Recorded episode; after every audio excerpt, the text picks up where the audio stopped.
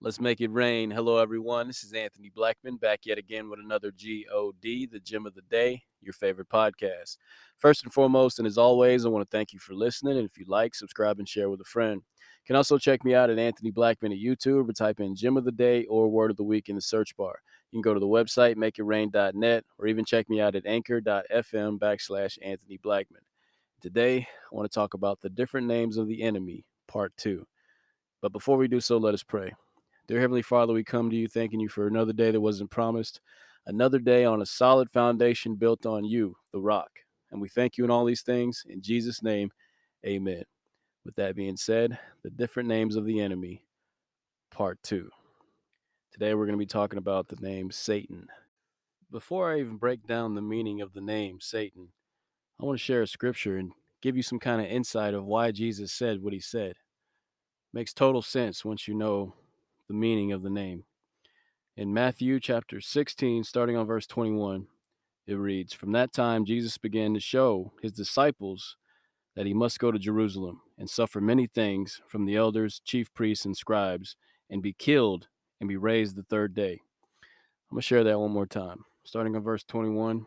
From that time, Jesus began to show his disciples that he must go to Jerusalem and suffer many things from the elders, the chief priests, and the scribes and be killed and be raised on the third day.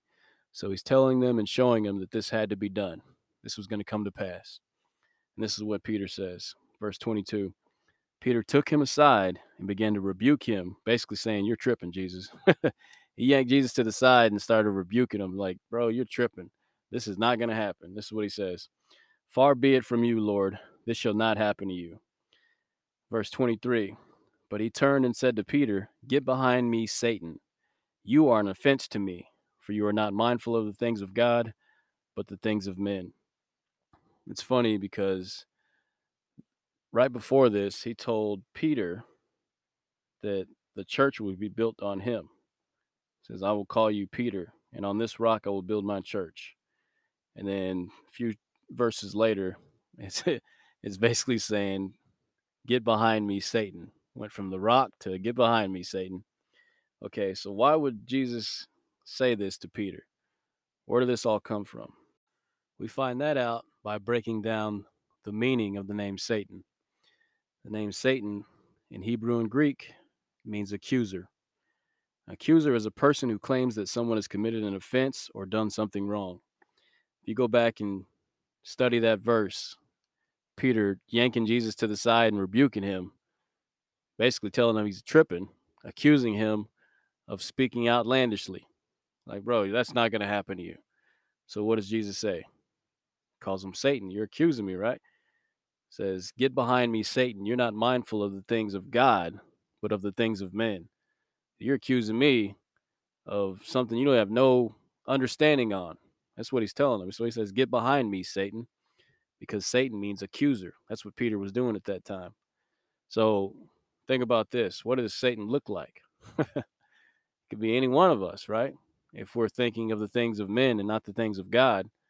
So when he says that, he's letting them know that you're accusing me of something you have no understanding on. You see, there's a lot of misconception of why Jesus said that to Peter at that given time. But at that moment, Peter wasn't reflecting God's image. He was thinking of the things of men.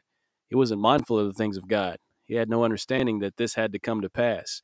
He was rebuking the word of God, not knowing that the word of God had to be fulfilled and prosper in which the thing it was sent. And it was sent for that very thing, to die for our sins. With that being said, we have to be mindful of the things of God and not the things of men.